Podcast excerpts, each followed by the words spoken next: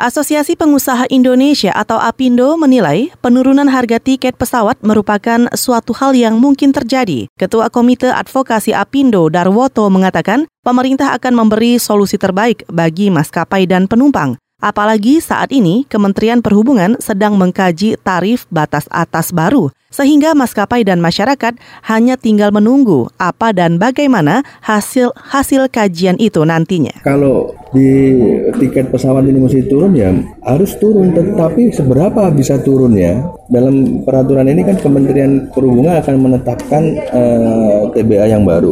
Nah ini tentu tidak tidak tidak serta merta asal turun saja, pasti dilakukan pengkajian.